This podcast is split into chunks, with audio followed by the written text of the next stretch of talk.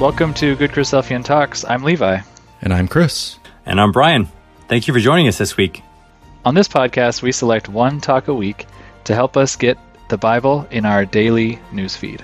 We post a new episode at the start of each week with a short intro beforehand to kind of set the stage for the talk you're about to listen to. And now, let's talk more about this week's talk.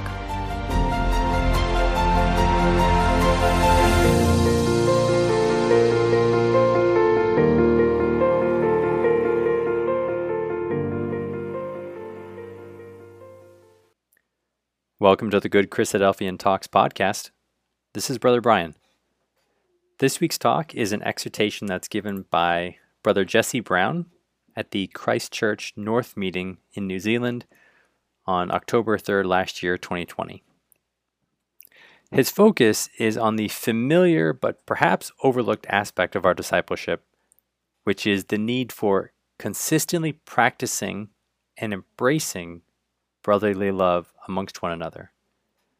And he makes a point to highlight the need to build first on our foundation of Philadelphia love before trying to tackle the lofty goal of agape or self sacrificing love. One of my favorite points that Brother Jesse makes is how we are to show our desire to be part of God's family and live up to the name of Christadelphia, which is literally Christ, brethren, by first building and demonstrating that love and care for our ecclesia, which may come easy for some, but it may be harder to prove for others when perhaps we are not naturally close with or on the same page with other members of our ecclesia. Do we truly show hospitality to all, or just the ones that we're comfortable with? Do we honor all of our members?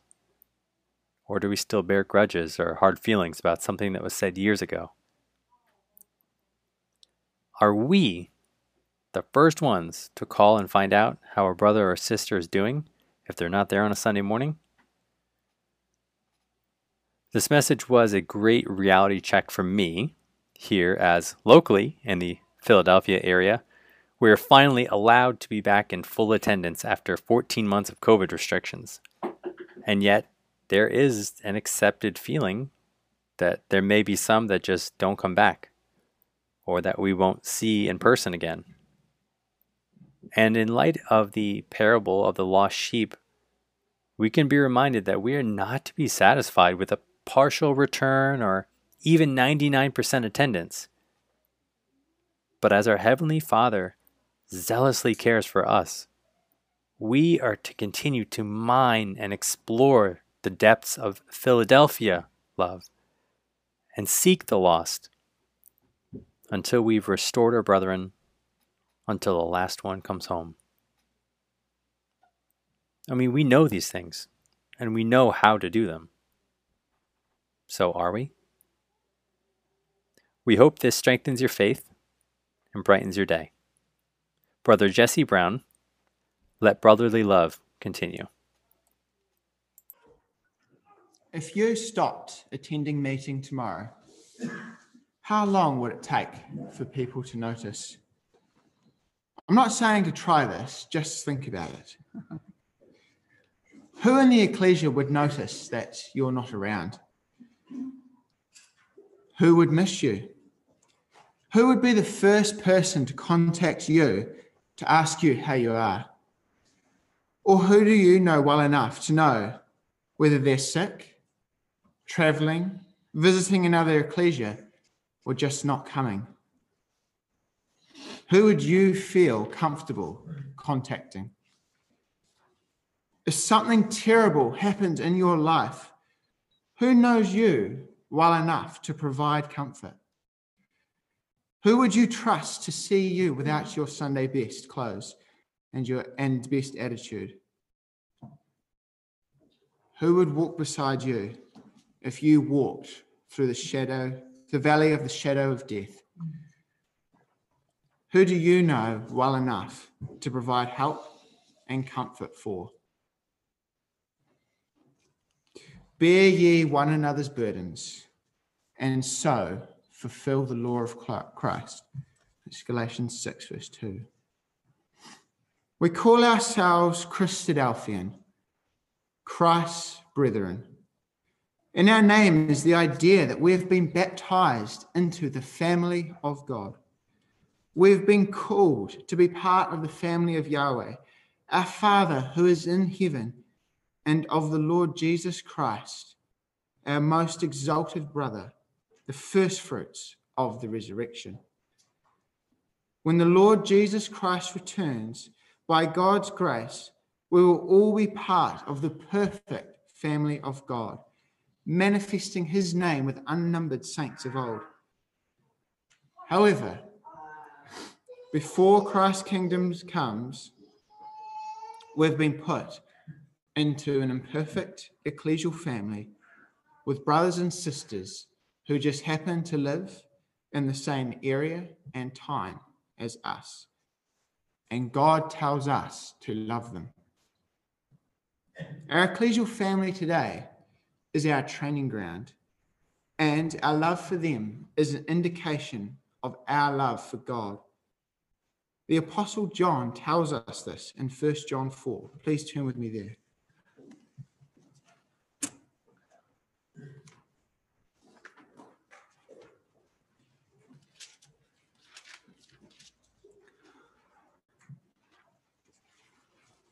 1 John chapter 4, reading verse 11 to 12 and then 20 to 21. Beloved, if God so loved us, we ought also to love one another.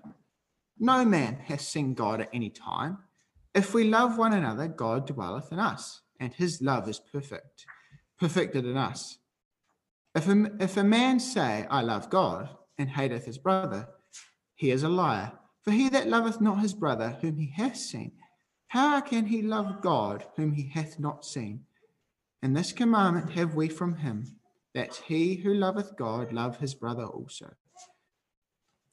If we love one another, God dwells in us. If we love one another, God's love is perfected in us. If we don't love each other and say that we serve God, we're liars. It's pretty black and white. So ask again how do we treat our brethren? Peter, in his first epistle, commands us in chapter 3 and verse 8 Finally, be ye all of one mind, having compassion one of another. Love as brethren, be pitiful, be courteous. Love as brethren. The word is Philadelphos we talk a lot about having self sacrificing agape love for one another, and we should.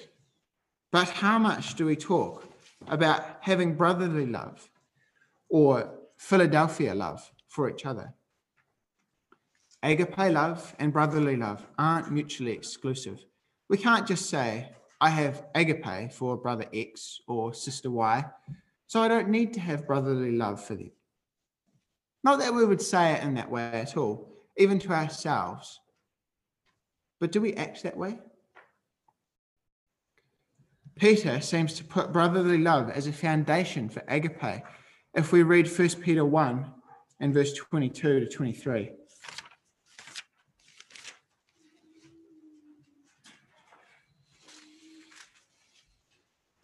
Seeing ye have purified your souls in obeying the truth through the Spirit unto unfeigned love of the brethren, Philadelphia.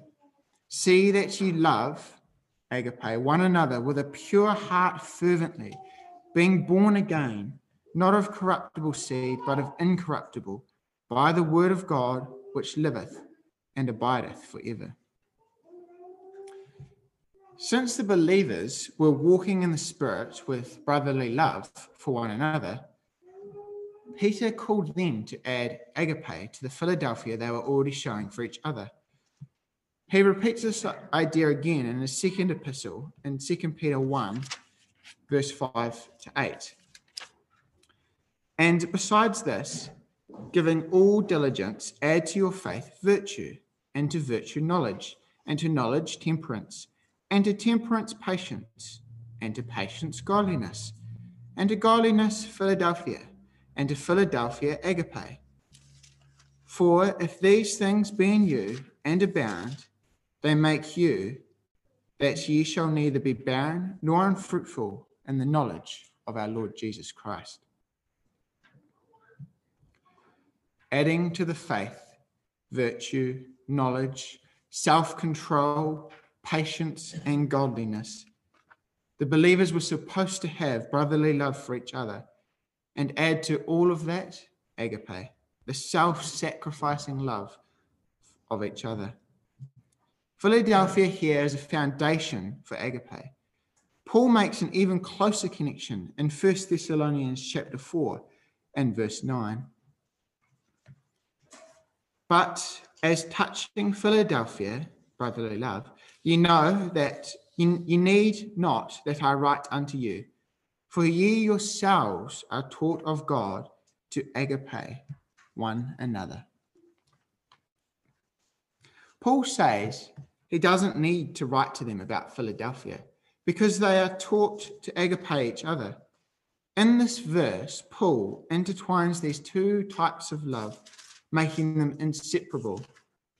So we can't say that this type of love isn't important. But what do the scriptures have to say about brotherly love? We've already looked at three of the five verses where the word Philadelphia occurs, and the only place where the related word Philadelphos happens. The last two verses give us some details about what it looks like in the life of a believer. The fourth place where this word brotherly love pops up is Hebrews chapter 13 and verse 1. Let the brotherly love continue. The next two verses give us a couple of practical ways to show this brotherly love. Please turn with me to Hebrews chapter 13 and we'll read verse 2 and 3.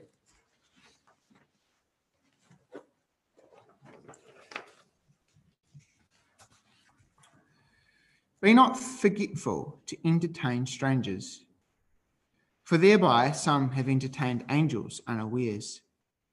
Remember them that are in bonds, as bound with them, and them which suffer adversity, as being yourselves also in the body.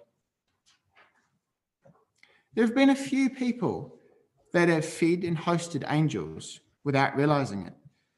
The one we may think of first is Abraham and Sarah in Genesis 18.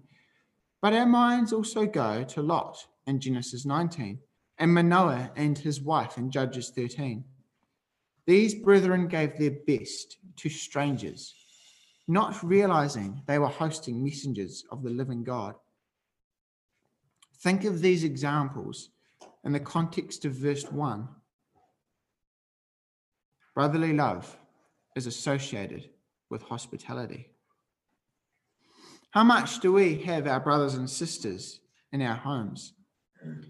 What about the ones in the ecclesia that we are least comfortable with and not naturally attracted to? Do we host all without partiality, giving our best to everybody? At this point, I feel the need to point out that this exhortation is, is just as much for me as everyone else. We are all caught up in our own business. We're all naturally selfish and self interested. But in this life, we can't have the Lord Jesus Christ into our homes for fellowship. So, how are we treating the people for whom the Lord died? Hebrews brings up another facet of brotherly love in verse 3 caring for those who are imprisoned and suffering. Paul's language here is strong. Remember them as if they were yourself. Remember them as though they were part of your whole body. It doesn't matter which part of the body is injured, the whole body adjusts for it. If you stub your little toe, your leg will limp. Your eyes will look a little more carefully for other obstacles. Your mouth will make noises, and even your hands may rub or squeeze the toe to make it feel better. Beneath the surface, the whole body mobilizes to help heal the toe. It should be the same in the family of Christ. But in order for us to even begin to support each other as the family of God, we have to know each other. So, how are we doing? Romans 12, our reading for the today, is the final place where the word Philadelphia occurs and gives even a bit more of an idea about what brotherly love should look like. Please turn with me over to Romans chapter 12.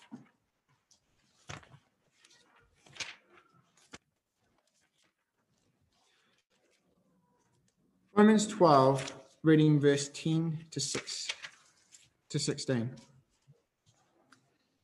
Be kindly affectionate one to another with brotherly love. That's our word, Philadelphia again. And honor, preferring one another, not slothful in business, fervent in spirit, serving the Lord, rejoicing in hope, patient in tribulation, continuing instant in prayer, distributing to the necessity of saints, given to hospitality. Bless them which persecute you Bless and curse not. Rejoice with them that do rejoice, and weep with them that weep. Be of the same mind one toward another. Mind not high things, but condescend to men of lower estate. Be not wise in your own conceits. Look at what brotherly love does honors each other, prefers one another, gives to those who have need hosts each other, blesses each other, rejoices with them who are happy, empathizes with those who are sad. We know these things, and we know that we should do these things. But slow down and think about how we're acting as a family of believers. Are we of this mind to all our brethren? Do we treat all our brethren with honor? And even if we are doing all this, what sort of attitude do we have when we do it? For example, Laura is my sister. And when I think about it, I would be willing to do anything to help her. There's nothing that would be an inconvenience, although I might joke and complain about it. But when someone else asks me to do something, it becomes inconvenient. If my sister was broken down on the other side of town and calls me, I'm going to go and help her. But if I'm really honest with myself, if someone else was broken down on the other side of town and called me, I'd probably hesitate. I might ask them if there was someone else closer that they could call. I might still go, but grudgingly. What sort of attitude have I shown? Am I serving my brothers and sisters as though I'm serving Christ Himself? The second great commandment given by our Lord is love your neighbor as yourself. If we're supposed to do good to all men and treat every person as our neighbour, how much higher a standard should we have in our interactions with each other? Romans 12, verse 9, brings up one more facet of brotherly love, an aspect of our interactions that keeps this from being just a touchy feely exhortation. It's a little bit more clearer in the New King James. Let love be without hypocrisy. Abhor what is evil. Cling to what is good. We're called to love one another, not just showing loving actions with a hypocritical dislike of each other. This is the point of the first part of the verse. But the second is what brings up another aspect of loving our brethren as though they were our family. Honoring others in our ecclesia does not mean agreeing with everything they do. We're going to disagree. We're going to sin and stumble. And we're all going to fall short of God's glory. Rejoicing with those who rejoice and weeping with those who weep can't mean to just emphasize and empathize and agree with a brother or sister's sin. Galatians 6 gives some more clarity about what we should do. If we read verse 1 and 2. Brethren, if a man be overtaken in a fault, ye which are spiritual, restore such a one in the spirit of meekness, considering thyself, lest thou also be tempted. Bear ye one another's burdens, and so fulfill the law of Christ hating the evil, as Romans 12, verse 9 tells us to do, doesn't mean writing off our brothers and sisters when they sin. It means we support one another, trying to help each other toward the kingdom. We approach each other in humility, building on the foundation of the Philadelphia love we already should have for each other. We know that all of us are doing things that we don't want to do and don't do the things that we should be doing. Why are we so quick to condemn others with our words? Why well, it's so much easier to talk about others' faults than our own, and easier to talk about others than to them. It's easy to allow petty things to change our relationships with each other or to stand far off and pass judgment on each other's motives. But we are called to comfort each other when needed with humility and with discretion, and always with the goal of seeing your brother or sister accepted by Christ when he comes. Which brings me back to the questions I asked at the start if you weren't doing well spiritually, who would know? Who would be willing to show brotherly love and contact you? Who would you be willing to con- and able to contact? What about if you're physically suffering? As a body of believers, brotherly love is something we're not good at. Some of us are better than others. And we're better at it with some people than with other people. But as a whole, we're pretty poor. We make excuses. We're too busy. They're too busy. We're really stressed right now. We're too young. They're too old. We don't get well, along well with them because of something they said last year that we never forgot. It's harder in this society to make good relationships the list can go on and on. But when we think about it, the heart of the matter is simple. We're selfish creatures. Without God's influence, we're just going to do the things that make us feel good in some way. We're so caught up in our own worlds, our own stories, and our own desires that we don't have the time or the energy to think about our brethren. Even worse, we're deceived and don't want to think about how selfish and wicked we are. Think that's a bit strong? It's no stronger than what Jeremiah 17, verse 9 says. The heart is deceitful above all things and desperately wicked. Who can know it? There's nothing new in this exhortation to love one another but how are you actually doing? I know that I'm not doing very well. The way we act with each other, the love that we show, is the, the way that the world knows that we are Christ's disciples. It's how we practice being part of the family of God.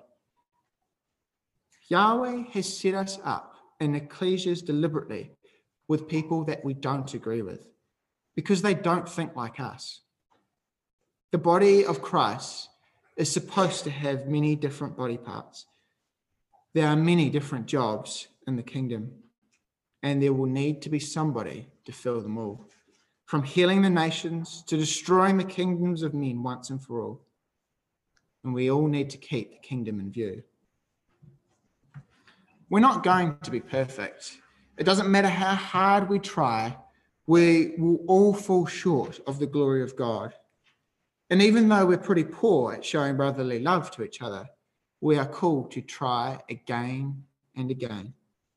We're called to grow like the disciple of the Lord did. And looking at the night that the Lord was betrayed, we see two contrasting examples the imperfect example of the disciples and the perfect example of our Lord. Please turn with me over to the Gospel of Mark in chapter 14.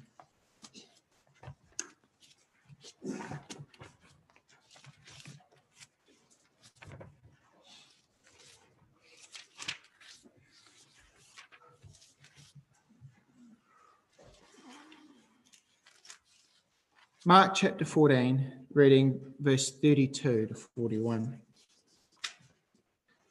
And they came to a place which was named Gethsemane. And he said to his disciples, Sit ye here while I pray. And he taketh with him Peter and James and John, and began to be sore amazed, and to be very heavy, and said unto them, My soul is exceeding sorrowful unto death. Tarry ye here and watch. And he went forward a little, and fell on the ground, and prayed that, if it were possible, the hour might pass from him. And he said, Abba, Father, all these things are possible, and all things are possible unto thee Take away this cup from me. Nevertheless, not what I will, but what thou wilt. And he cometh and findeth them sleeping, and saith unto Peter, Simon, sleepest thou? Couldst not thou watch one hour? Watch ye and pray, lest ye enter into temptation. The spirit truly is ready, but the flesh is weak. And again he went away and prayed, and spake the same words. And when he returned, he found them sleeping again, for their eyes were heavy. Neither wist they what to answer him. And he cometh a third time, and saith unto them, Sleep on now, and take your rest. It is enough, the hour is come. Behold, the Son of Man is betrayed into the hands of sinners. We know the story, but consider today that on the night Christ was going to be tortured and killed, the night that was the pinnacle of Christ's mission to manifest God to the world, the most difficult night when Christ asked his best friends to sit with him and watch, they fell asleep three times. Yet the Lord's response was not harsh, emotional, or condemning. By the world's standards, he would have every right to be angry. Yet he confronts Peter for his good, knowing that Peter would deny him and needed to be praying as well. He looked to the well being of his disciples, giving them the empathy that they didn't give him. He showed them perfect love, caring for them on the night of his death. His mind would have been full of the things he had to do, yet he thought of them he would have been stressed and sleep deprived. Yet he didn't let that affect the care and concern that he had for his brethren, even though when he needed them the most, they failed him. Also, notice that this is not the end of the story.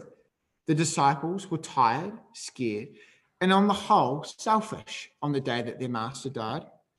However, they would grow to be pillars in the ecclesia, spreading the good news of the resurrection for the rest of their lives. They would grow to be shepherds in the ecclesias of, of Jews and Gentiles, where pressures from within and without would threaten to tear the ecclesias apart. But in their love, they helped to bring many others hope and to keep them on the path to eternal life. Hebrews 13, verse 1 tells us, let the brotherly love continue. We've looked today at some of the practical sides to showing love in, in our ecclesial family.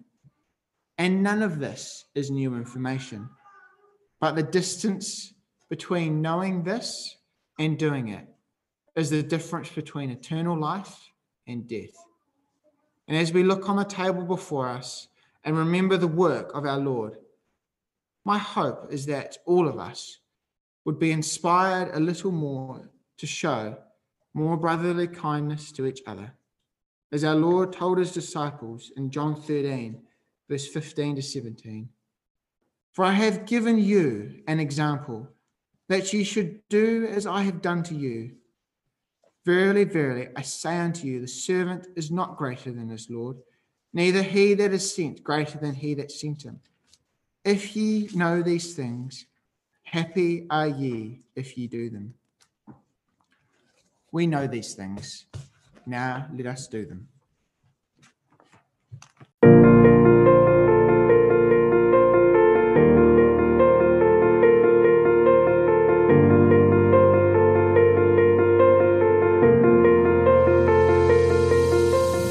Thank you for listening to the Good Christadelphian Talks podcast.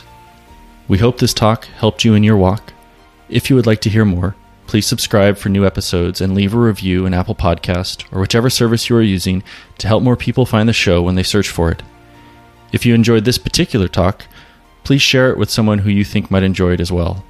For show notes on the talk you just listened to, visit our show page at anchor.fm/gct or check the show notes section of your podcast player. Please share your thoughts on the talk from this week on our Facebook or Instagram pages, where we are at Good Christadelphian Talks, on Twitter, where we are at GCT underscore podcast, or leave a comment on our YouTube channel, where these talks are posted as well. If you know of a great talk, we want to know about it too. Send a suggestion to our email at goodchristadelphiantalks at gmail.com or message us on any of our social media accounts. Thank you for listening. God bless, and talk to you next week.